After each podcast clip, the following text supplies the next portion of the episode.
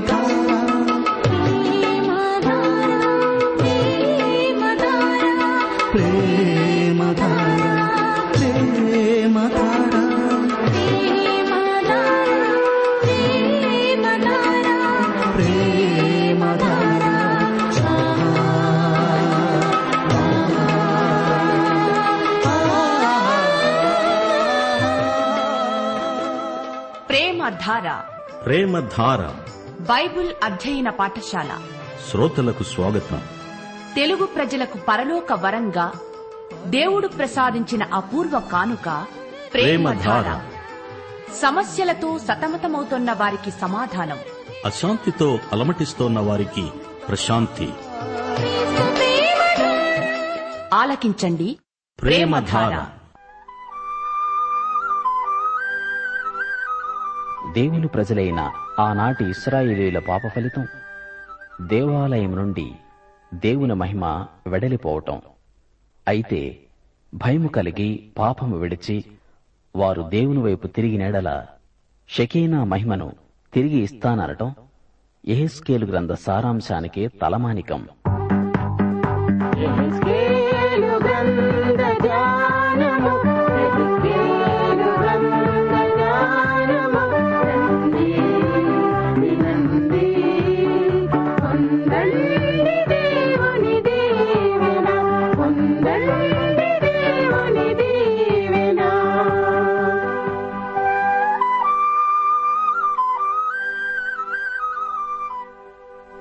శ్రోతలు బాగున్నారా? ఇంట్లో అందరూ క్షేమమేనా? ఈ లోకంలో మన జీవితమంతా ప్రయాణమే. మీకు జ్ఞాపకముందా? హనూకు దేవునితో నడిచాడు గనుక అతడు లేడు. అంటే ప్రయాణం ముగించాడు గమ్యం చేరుకున్నాడు. ఆదికాండం ఐదో అధ్యాయం ఇరవై నాలుగో వచనంతో మిమ్మల్ని అందరినీ నేటి వాక్య పాఠానికి ఆహ్వానిస్తున్నాము. హనోకు దేవునితో నడిచిన తరువాత దేవుడతణ్ణి తీసుకుని పోయాడు గనుక అతడు లేడు. దేవుని సన్నిధిలో హనోకు జీవించాడు. హనోకు జీవితమంతా దేవుని ప్రణాళిక చొప్పున దేవుని పద్ధతి ప్రకారమే గడిచింది. అతడు దేవుని కోసమే బతికాడు దేవునితో జీవించాడు. దేవుని చిత్త ప్రకారమే అతడు ఏ రోజుకు ఆ రోజు జీవించాడు. హనోకు సమర్పణ గొప్పది. అసలు హనోకు అనే పేరుకు అర్థం సమర్పణ. శ్రోతలు హనోకు మనలాంటి వాడే మనం అతనిలాంటి వారమైతే ఎంత బావుండు అనిపించటం లేదు మీకు? రండి తలలు వంచి నాతో ప్రార్థనలో ఏకీభవించండి. కృపామయ దేవా నీకు మా హృదయపూర్వకమైన కృతజ్ఞతాస్థుతులు. నీవు మా దేవుడవు మా స్థుతి స్తోత్రములపై ఆసీనుడవై మమ్ములను దీవిస్తున్నావు.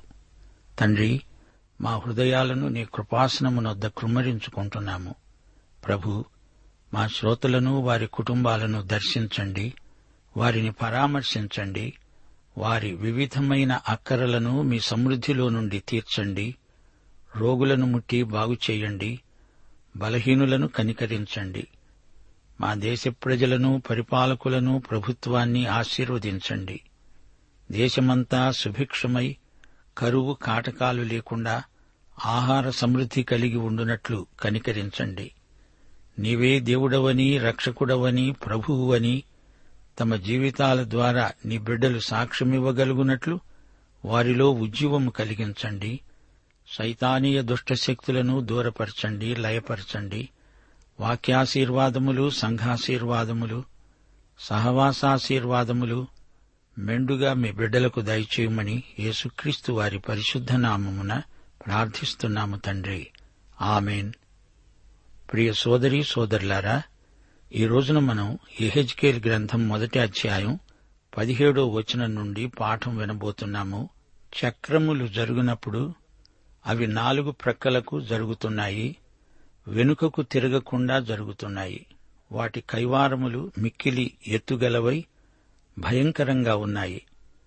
ఆ నాలుగు కైవారములు చుట్టూరా కన్నులతో నిండి ఉన్నాయి. ఆ జీవులు కదలగా ఆ చక్రాలు వాటి ప్రక్కనే జరిగాయి. అవి నేల నుండి లేచినప్పుడు చక్రములు కూడా లేచాయి. ఆత్మ ఎక్కడికి వెడుతుందో అక్కడికే అది పోవలసిన వైపునకే అవి పోతున్నాయి.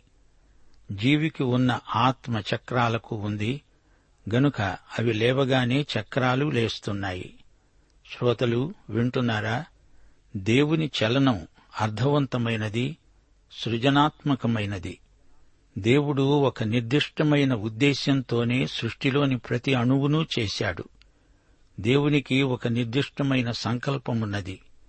నీవు నేను ఈ లోకంలో బతికి ఉన్నామంటే అందులో దేవుని సంకల్పమేదో గ్రహించి మనం దానికి అనుగుణంగా జీవించాలి. దేవుడు ఈ సృష్టి అంతటిలో తన మహాసంకల్పం నెరవేర్చుకుంటున్నాడు. ఇది నిజం. ఈ చక్రాలు దేవుని సృజనాత్మక శక్తిని చూపుతున్నాయి. మన దేవుడు మహాశక్తిమంతుడు. మత్తై శుభవార్త ఇరవై ఎనిమిదో అధ్యాయం పద్దెనిమిదో వచనంలో ప్రభు ఏమన్నాడు? పరలోకమందును భూమి మీదను నాకు సర్వాధికారము ఇయ్యబడి ఉన్నది. దేవుడు ముందుకు సాగుతున్నాడు. ఆయన చిత్తం క్రమేణా నెరవేర్చుకుంటున్నాడు. ప్రకటన గ్రంథం నాలుగో అధ్యాయంలో మనం ఈ నాలుగు జీవులను మరోసారి చూడాలి. ఈ నాలుగు జీవులు దేవుని సింహాసనాన్ని కాపాడతాయి. అనగా పాపి ఎవడు ఈ సింహాసనం దరిదాపులకు రావడానికి వీల్లేదు. అంతేకాదు మానవుడు ఏ విధంగా ఆ సింహాసనాన్ని సమీపించాలో అది కూడా వీరే చూపుతారు. పరలోక సింహాసనానికి శిలువ మార్గమే సరైన దారి.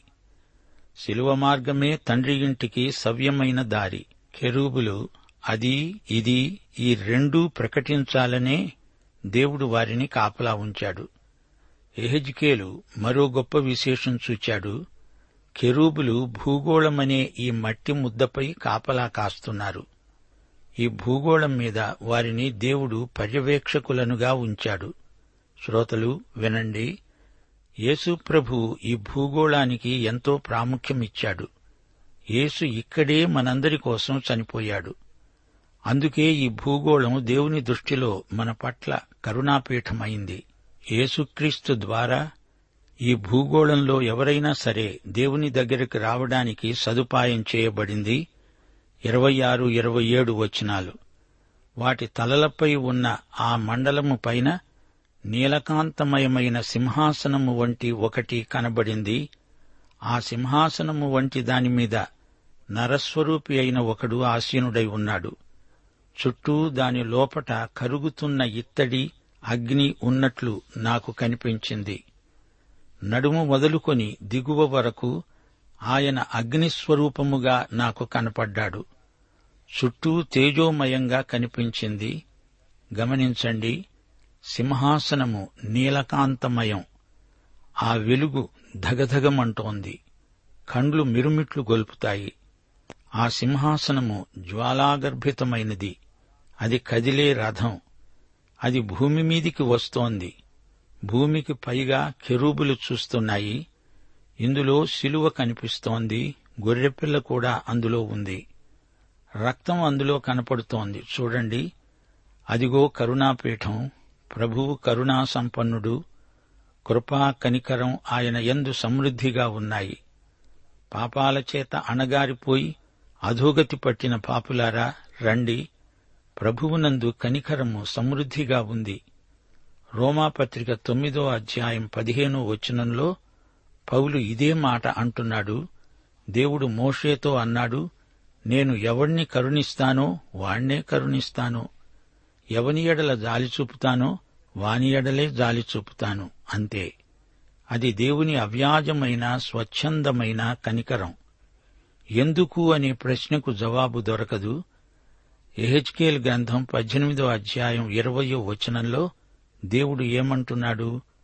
పాపము చేసేవాడే మరణం చెందుతాడు. తండ్రి యొక్క దోషశిక్షను కుమారుడు మోయటం లేదని కుమారుని దోషశిక్షను తండ్రి మోయడు. నీతిపరుని నీతి ఆ నీతిపరునికే చెందుతుంది. దుష్టుని దుష్టత్వం ఆ దుష్టునికే చెందుతుంది. ఇస్రాయేలు జాతికే కాదు మనందరికీ దేవుడు ఇదే మాట చెబుతున్నాడు ఎవడైనా సరే ఈ రోజున నా దగ్గరికి నిరభ్యంతరంగా రావచ్చు. తట్టండి తలుపు తీయబడుతుంది. ఇరవై ఎనిమిదో వచనం. వర్షాకాలముందు కనబడే ఇంద్రధనుస్సు యొక్క తేజస్సు వలె దాని చుట్టూ ఉన్న తేజస్సు కనపడింది. ఇది యహోవా ప్రభావ స్వరూప దర్శనం. నేను చూచి సాగిలపడగా నాతో మాట్లాడే ఒకని స్వరం నాకు వినబడింది. చూచారా? దేవుని ప్రభావ స్వరూప దర్శనం ఎహెజ్కేలును ఆ పళాన పడేసింది. మోషే చూచిన దానికంటే దావీదు చూచిన దానికంటే యషయా దానియేలు చూచిన దానికంటే ఎహెజ్కేలు ఎక్కువే చూచాడు. ఎహెజ్కేలు చూచిన దర్శనం మహిమోపేతమైనది. దేవుని వ్యక్తిని కాదు ఆయన ప్రభావ స్వరూప దర్శనం చూచాడు ఎహెజ్కేలు. శ్రోతలు ఆలోచించండి. యేసు ఈ లోకంలోకి అవతరించి వచ్చినప్పుడు దేవుడు మానవతను ధరించినప్పుడు ఆయన మహిమనంతా ఎవరూ చూడలేదు అది వారికి కనబడలేదు. అయితే ఎహెజ్కేలు దేవుని మహిమను చూచాడు దేవుడు చూపించాడు. అది చూస్తూనే ఎహెజ్కేలు సాగిలపడ్డాడు. ఈ మహిమ దర్శనం ఎహెజ్కేలుకు సంభ్రమాశ్చర్యాలు కలిగించింది. మనక్కూడా అలాంటి అనుభూతి అనివార్యం. ఓ దేవా నేను నీ ప్రభావ దర్శనంతో ఉక్కిరిబిక్కిరైపోతున్నాను. నేను తట్టుకోలేను. నాకు చచ్చినట్లే అనిపిస్తోంది. దేవా నీవు నాకు కావాలి. నీ వైపునకు మరలి వస్తున్నాను. నిన్ను హృదయపూర్వకంగా అంగీకరిస్తున్నాను స్వీకరిస్తున్నాను అంటూ హృదయపు అట్టడుగు నుండి ఆక్రందన బయలుదేరి రావాలి. సోదరీ సోదరులారా ప్రియ శ్రోతలారా పాత నిబంధన కాలంలో మానవులలో ఎవరైనా దేవుణ్ణి సమీపిస్తే వెంటనే సాష్టాంగపడవలసిందే యషయాకు అదే అనుభూతి కలిగింది. యషయా ఆరో అధ్యాయం ఐదో వచనం అయ్యో నేను అపవిత్రమైన పెదవులు గలవాడను అపవిత్రమైన పెదవులు గల జనముల మధ్య నివసించేవాడను. నేను నశించాను. రాజు సైన్యములకు అధిపతి అయిన యహోవాను నేను కన్నులార చూచాను. ప్రియశ్రోతలు దేవుని మహిమ దర్శనం మానవునిపై ఎలాంటి ప్రభావం చూపెడుతుందో గమనించండి. మహాదేవుని సన్నిధిలో ఎహెజ్కేలు ఒక్క పెట్టున భూమి మీద పడిపోయాడు. సాష్టాంగపడ్డాడు. దానియేలు కూడా అచ్చం అలాంటి అనుభవమే కలిగింది. పద్మస్సు ద్వీపంలో ప్రవాసి అయిన యోహానుకు కూడా అదే అనుభవం కలిగింది. ప్రకటన గ్రంథం మొదటి అధ్యాయం పదిహేడో వచనం యోహాను అన్నాడు నేను ఆయనను చూడగానే చచ్చిన వాని వలె ఆయన పాదముల వద్ద పడ్డాను. పరిశుద్ధుడైన మన దేవుని దర్శనం ఎంత మహిమోజ్వలమో ప్రభావవంతమో గమనించారా? ఈ రోజున నీవు నేను దేవునికి ఎంతో కృతజ్ఞులం. నాకై చీల్చబడిన యుగయుగముల శిల. ఆ సందులో నేను నిలువగలుగుతున్నాను. ఒకానొక రోజున నేను నా రక్షకుణ్ణి ముఖాముఖిగా చూస్తాను. ఆయన వ్యక్తిగతంగా ఎలా ఉంటాడు అని అడుగుతారా? వినండి. ఆయన ఉన్నట్లుగానే ఆయనను చూస్తాము గనుక ఆయనను పోలి ఉంటాము. దేవునికి స్తోత్రం. ఇప్పుడు ఎహెజ్కేలు రెండో అధ్యాయానికి రండి. మొదటి వచనం నరపుత్రుడా నీవు చక్కగా నిలవబడు నేను నీతో మాట్లాడాలి అని ఆయన నాతో మాట్లాడినప్పుడు ఆత్మ నాలోనికి వచ్చి నన్ను నిలువబెట్టాడు. అప్పుడు నాతో మాట్లాడిన వాని స్వరం విన్నాను. ఎహజ్కేలు దర్శనం చూచిన తరువాత వెంటనే అతడు లేచి నిలువలేకపోయాడు ఇంకా అలాగే సాష్టాంగపడి ఉన్నాడు. ఇప్పుడు దేవుడు ఎహెజ్కేలును పిలుస్తున్నాడు. దేవుని పిలుపునందుకున్న యహెజ్కేలు దేవుని శక్తిని ఆత్మ నింపుదలను పొందుతున్నాడు. దేవుని పిలుపే ప్రవక్తకు గెలుపు. దేవుడు యహెజ్కేలును నరపుత్రుడా అని పిలుస్తున్నాడు. ఇదే సంబోధన ఎహెచ్కేలు గ్రంథంలో నూరుసార్లు వస్తుంది. దానియేలును కూడా దేవుడు నరపుత్రుడా అని పిలిచాడు. హేజ్కేలును దానియేలును మాత్రమే దేవుడు ఈ విధంగా నరపుత్రుడా అని పిలవటం జరిగింది. నరపుత్రుడు మనుష్య కుమారుడు అనే బిరుదం యేసు ప్రభు తనకు తానై పెట్టుకున్నాడు. కొత్త నిబంధనలో ముప్పై ఆరు సార్లు యేసు ప్రభువును మనుష్య కుమారుడు అనడం జరిగింది. యేసు తిరస్కరించబడినవాడు. ఆయన దేవుని కుమారుడై ఉండి తనను తాను ఎంతో తగ్గించుకున్నాడు. దేవుడాయనను ఎంతో హెచ్చించాడు. ఇంకా ఆయన పరలోకంలో నరుడుగానే ఉన్నాడు. ఎహెజ్కేలు ఎంతో శ్రమపడినవాడు. శ్రోతలు వినండి. ఎహెజ్కేలు ఇర్మియా దానియేలు ఈ ముగ్గురి స్థితిగతులలోని వ్యత్యాసాన్ని పరిశీలించండి. ఎహెజ్కేలు శ్రమలు మరీ విపరీతంగా ఉన్నాయి. దానియేలు ఒక రాత్రి సింహాల గుహలో గడిపాడు. ఆ తరువాత అతడు బబులోను రాజదర్బారులో గొప్ప ఉద్యోగి అయ్యాడు. దేవుడు అప్పుడు కాపాడబట్టిగాని లేకపోతే అతడు సింహాలకు ఫలహారమైపోయేవాడు. అయితే దేవుడు అతణ్ణి హెచ్చించాడు. అతడు బబులోను రాజదర్బారులో ప్రధానోద్యోగి. అతని నివాసం ఒక రాజభవనం. ఇక ఇర్మియాను చూడండి. అప్పటికే అతడు వయోవృద్ధుడు. యూదా ప్రజలు చెరపోయే వరకు అతని జీవితం దినగండం. అయితే ఈ ముగ్గురిలో ఎక్కువ శ్రమ బాధితుడు ఎహెజ్కేలే దేవునికి దూరమైపోయిన భ్రష్టుల మధ్య ఎహెజ్కేలు ఘనమైన సేవ చేశాడు. వేషధారుల మధ్య కర్కశ హృదయుల మధ్య ఎహెజ్కేలు సేవ చేశాడు. ఇప్పుడతడు సేవకై ప్రత్యేకించబడుతున్నాడు. దేవుని ఆత్మ ఎహెజ్కేలును బలపరిచాడు. తాను ఈ సేవకునికి అప్పగించిన పని చేయడానికి కావలసిన సామర్థ్యమును అనుగ్రహించాడు. దేవుని పనికి దేవుడే శక్తిని అనుగ్రహిస్తాడు. దేవుడు నీకు అప్పగించిన పని చేయడానికి నీ స్వంత శక్తి చాలదు. మోషే నలభై సంవత్సరాలు అరణ్యంలో తిరుగాడిన తరువాత ఈ పరమసత్యాన్ని గ్రహించాడు. దేవా నీ సాయంతో నీ ద్వారా ఈ పని ఈ సేవ చెయ్యగలను అని ఒప్పుకున్నాడు. ఇస్రాయేలు ప్రజలను విమోచించడానికి దేవుడు మోషేను పిలిచాడు. మోషే ఆ పని చేయగలడా అంటే చేయగలడు. ఎందుకంటే చేయించే దేవుడు అతనికున్నాడు. అది అసలు రహస్యం. మూడో వచనం ఆయన నాతో అన్నాడు నరపుత్రుడా నా మీద తిరుగుబాటు చేసిన జనుల యొద్దకు ఇస్రాయేలీయుల వద్దకు నిన్ను పంపుతున్నాను. వారు వారి పితరులు నేటి వరకు నా మీద తిరుగుబాటు చేసిన వారు వారు సిగ్గుమాలిన వారు కఠిన హృదయులు. వారి వద్దకు నిన్ను పంపుతున్నాను. వారు తిరుగుబాటు చేసేవారు గనుక వారు విన్నా వినకపోయినా తమ మధ్య ప్రవక్త ఉన్నాడని వారు తెలుసుకొనున్నట్లు ప్రభువైన యహోవా ఈలాగు సెలవిస్తున్నాడని నీవు వారికి ప్రకటించాలి. శ్రోతలు వింటున్నారా? దేవుడేమంటున్నాడు తిరుగుబాటుదారుల మధ్యకు నిన్ను పంపుతున్నాను.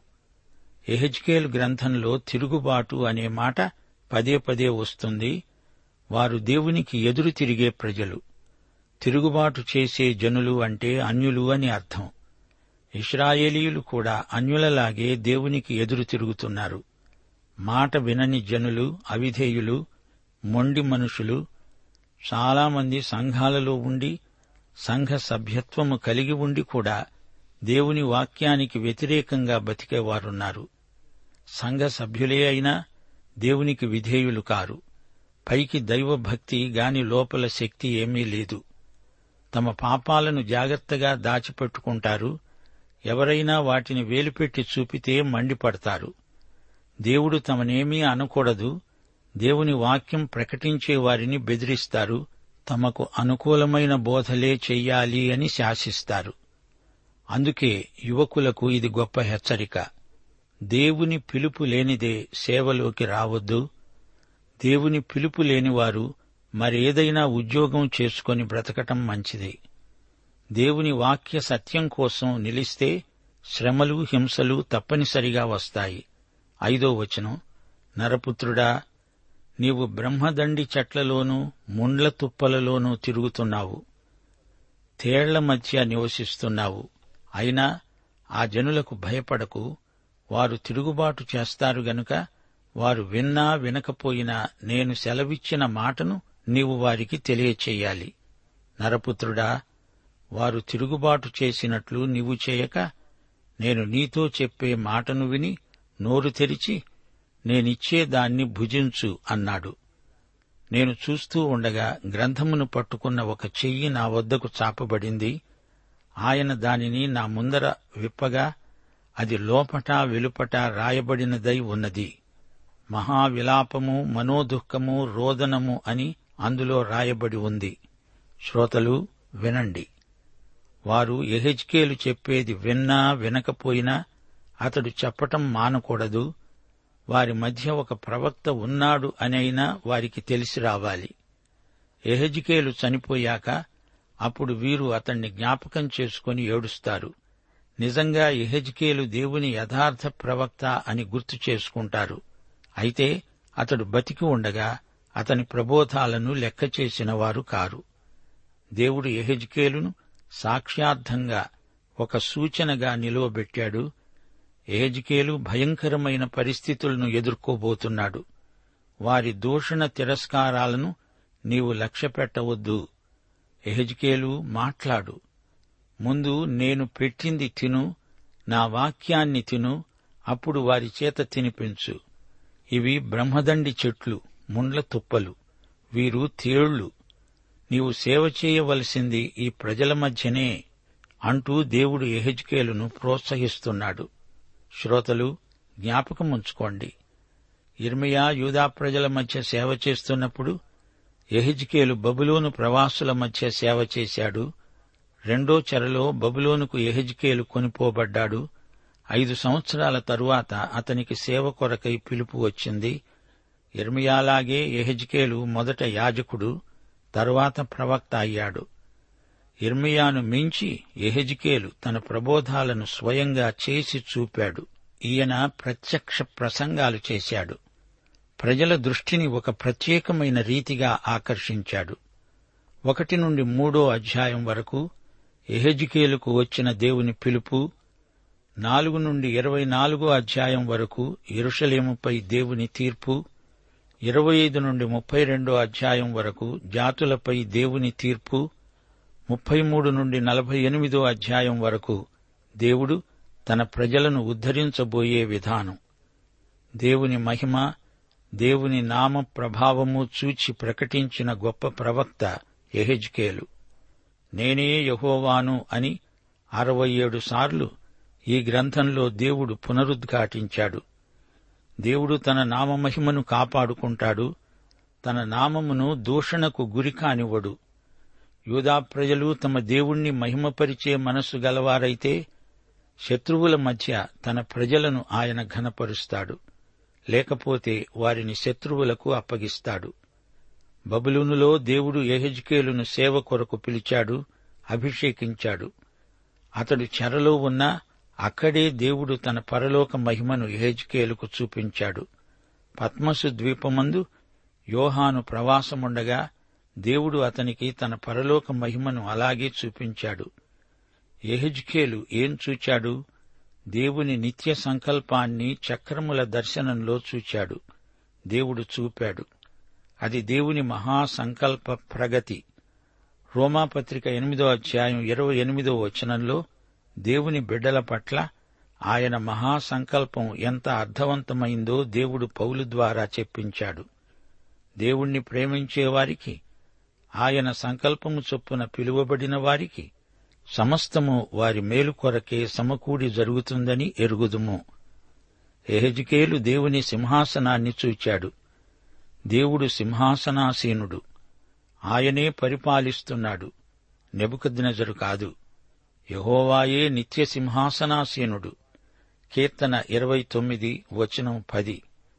యహోవా నిత్యము రాజుగా ఆసీనుడై ఉన్నాడు. తుఫానులో కూడా ఎహెజ్కేలు దేవుని సింహాసనాన్ని చూచాడు. అంతేకాదు ఎహెజ్కేలు మేఘధనుస్సును చూచాడు. తుపానులో మేఘధనుస్సు కనిపించడం గొప్ప విశేషం. మేఘధనుస్సు సింహాసనాన్ని ఆవరించి ఉంది. మేఘధనుస్సు దేవుని కృపకు అర్థవంతమైన సంకేతం. ఇది దేవుని కృపానిబంధన. ఆయన మనలను విడువడు ఎడబాయడు అనడానికి ఈ మేఘధనుస్సు గొప్ప సంకేతం. తుపాను గుండా దేవుని బిడ్డలు మేఘధనుస్సును చూడగలగాలి. ముగింపులో మరో మాట. ఇర్మియా దేవుని వాక్యం తిన్నాడు పద్మస్సులో యోహాను కూడా దేవుని వాక్యమే తిన్నాడు. అలాగే యేసుప్రభు కూడా దేవుని వాక్యము తిన్నవాడై మత్తయి నాలుగో అధ్యాయం నాలుగో వచనంలో అన్నాడు మనుష్యుడు రొట్టె వలన మాత్రము కాదుగాని దేవుని నోటి నుండి వచ్చే ప్రతి మాట వల్ల బ్రతుకుతాడు. పాఠం సమాప్తం. ప్రభు అయిన యేసుక్రీస్తు వారి కృప తండ్రి అయిన దేవుని ప్రేమ పరిశుద్ధాత్మ యొక్క అన్యోన్య సహవాసము మనకందరికీ నిత్యత్వము వరకు తోడై ఉండునుగాక. ఆమెన్